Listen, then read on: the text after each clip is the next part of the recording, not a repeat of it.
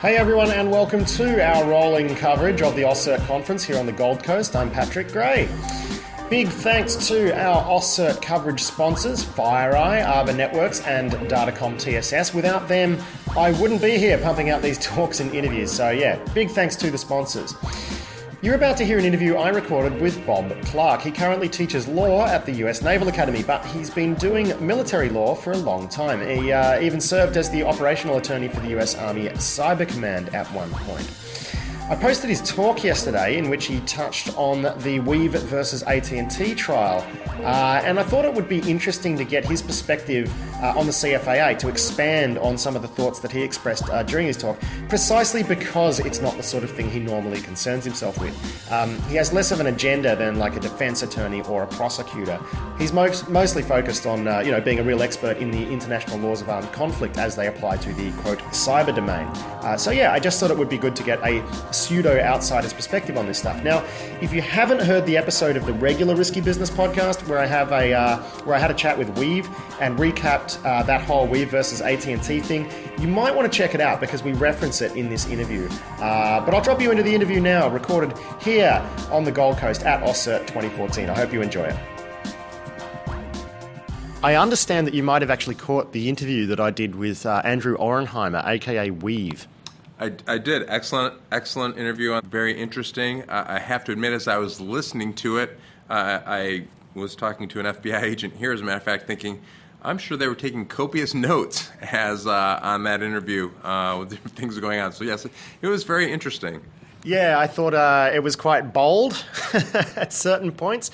Uh, but there were certain things that he mentioned. And, you know, he doesn't strike me as the finest legal mind Uh, in in the world, but he made some pretty good points. Uh, probably the best I thought was that there is a multi-billion-dollar cybercrime problem in the United States uh, that the F B I is largely powerless to act against. They can't extradite a lot of these criminals from Russia, so they need to be seen to be doing something, which is why they've gone after people like, you know, Aaron Swartz. They've gone after people like Weev, who in the grand scheme of things, let's face it, they're just sort of, you know, they've been doing things that the establishment don't like, not necessarily inflicting great harm. I mean, uh, uh, do you grudgingly see his point, even if you don't agree with it necessarily?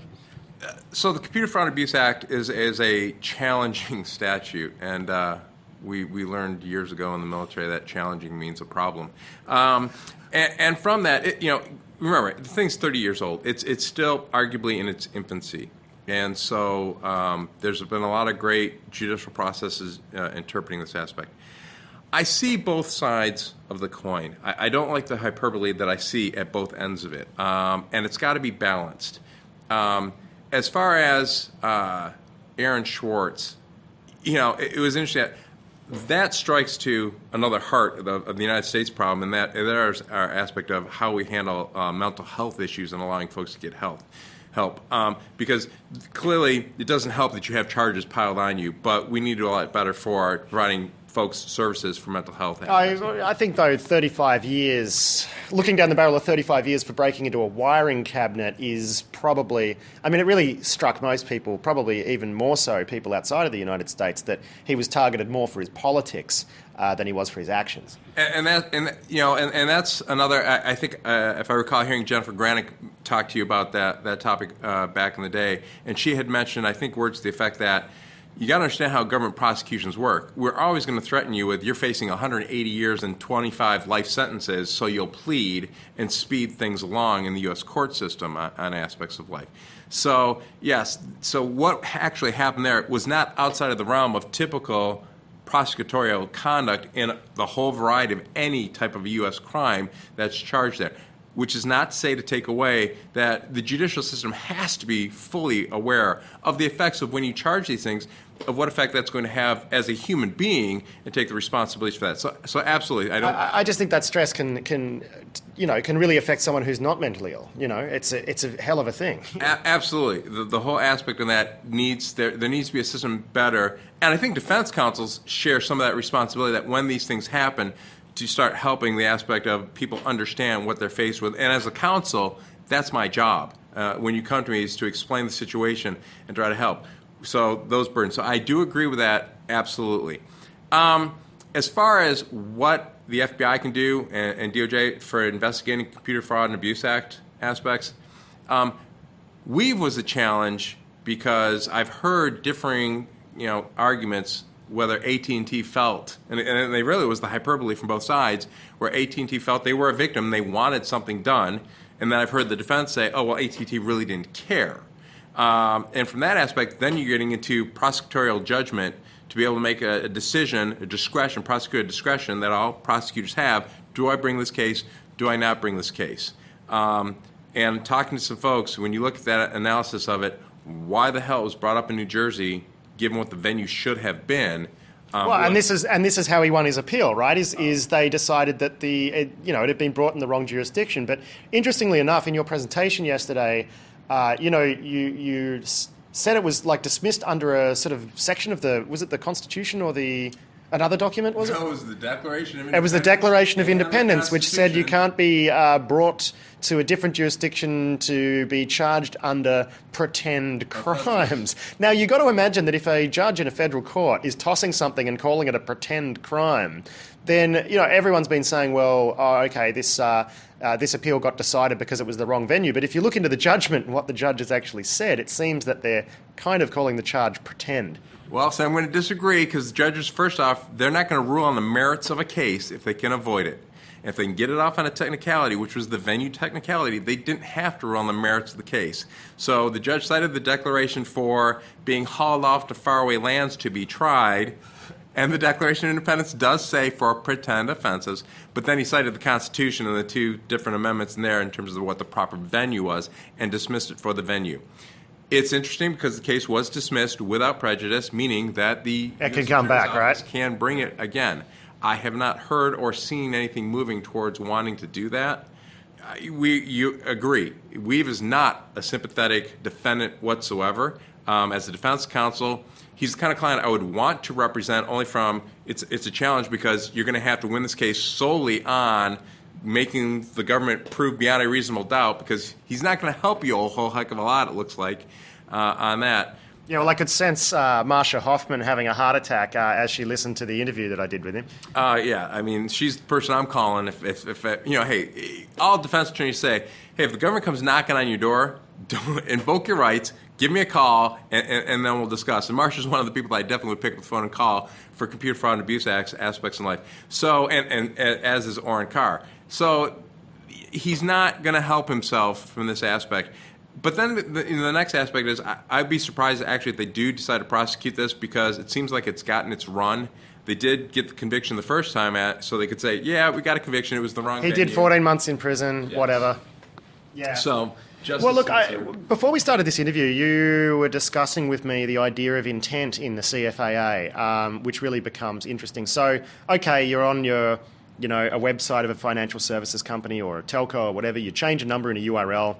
And then, oh, you know, bang, up pops some personally identifiable information. Okay, so you do it once, you know, maybe you stop doing that, you notify, okay? Uh, and then your intentions are, you know, clearly seen as wholesome. You do it two times, three times. I mean, at what point does your, does that, is that enough for prosecutors to say that your intent was nefarious? Uh, which is, you know, very interesting. But, but, this is the problem, right? As someone who's been floating around the, the InfoSec world for quite a while, basically, until you've scraped someone's entire database, mm-hmm. they don't listen.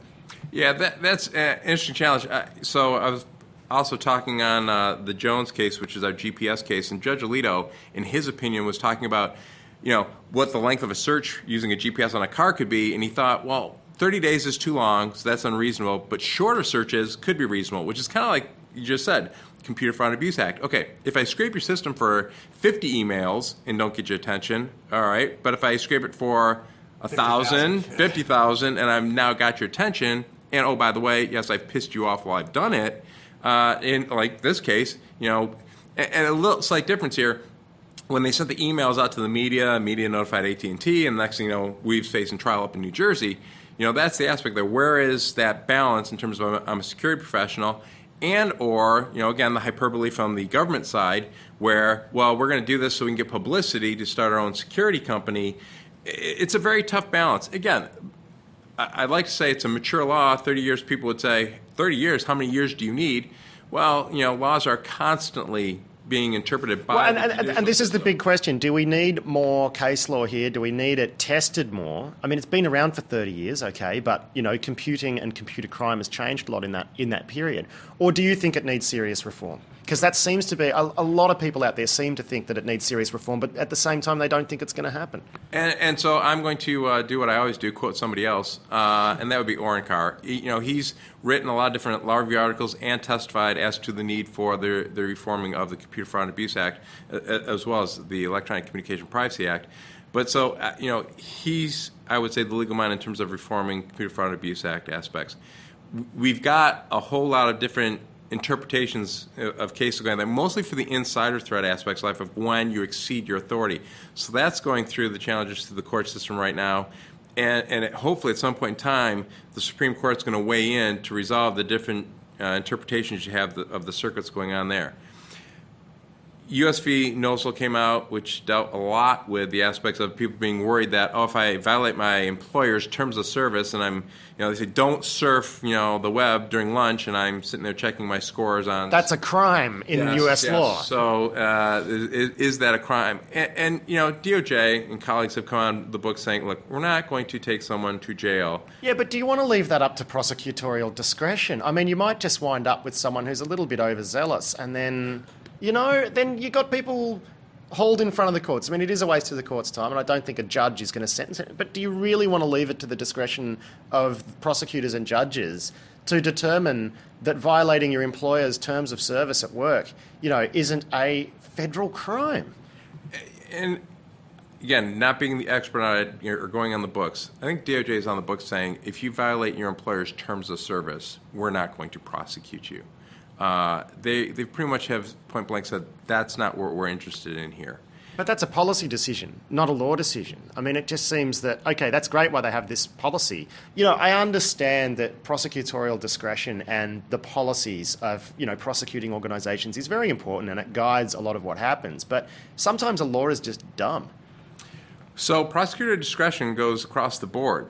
So depending on how, when you bring so much amount of uh, illegal, illicit drugs across the border, if it's not a certain amount and I'm not going to prosecute it, that's prosecutorial discretion from the aspect in terms of that. Computer Fraud and Abuse Act, you know, D O J being on the books is saying, yeah, we're not prosecuting for violations of terms of service. And you, you say different administrations come in and can interpret things differently. Well, that's key because, you know, you're going to get in and have someone write a torture memorandum. And then the next administration, which, again, back to the books of the military lawyers, all four Judge Advocate Generals, the Judge Advocate Generals of the Armed Services said, uh, no, that's torture, and disagreed with the Department of Justice interpretation on that. And then the new administration comes in and says, yeah, we're throwing this out because we don't agree with that interpretation aspect. So, so laws are constantly going to be subject to interpretation aspects. And then, God bless, folks like the E F F and A C L U with our adversarial proceedings, because unfortunately sometimes that's the best way to get bad laws off the books is to get them in front of the courts where, at the end of the day, if the government briefs and oral arguments can't carry the weight and E F Fs and A C L Us can, then that's the way it should be. That's, that's the adversarial judicial system that we've set up.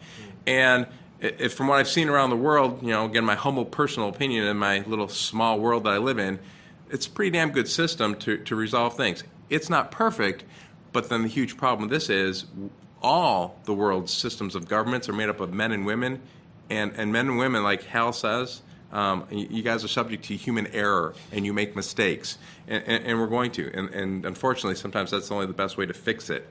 Speaking of mistakes, do you think the charges brought against Aaron Swartz, the federal charges, do you think that was a mistake? That's outside. I mean, that was really outside the realm of my. You must have a personal opinion, Robert. Come um, on.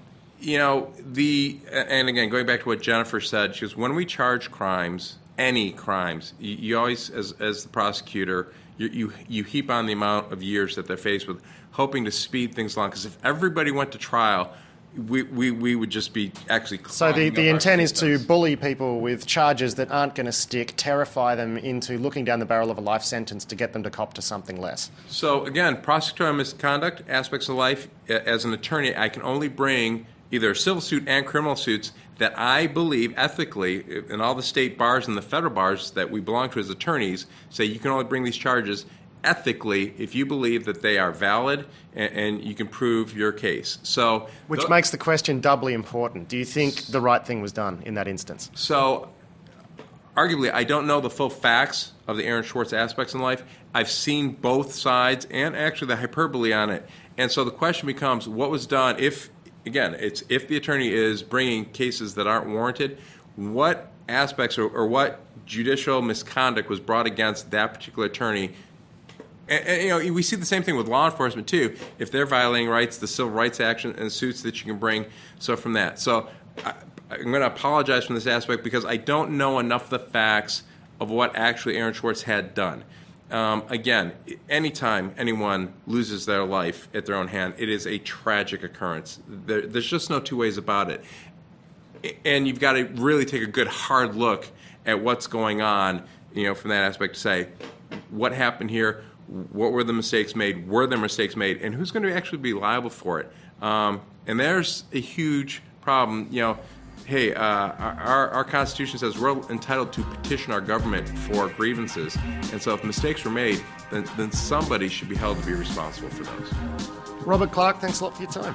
Thanks, Patrick. Always great to see you.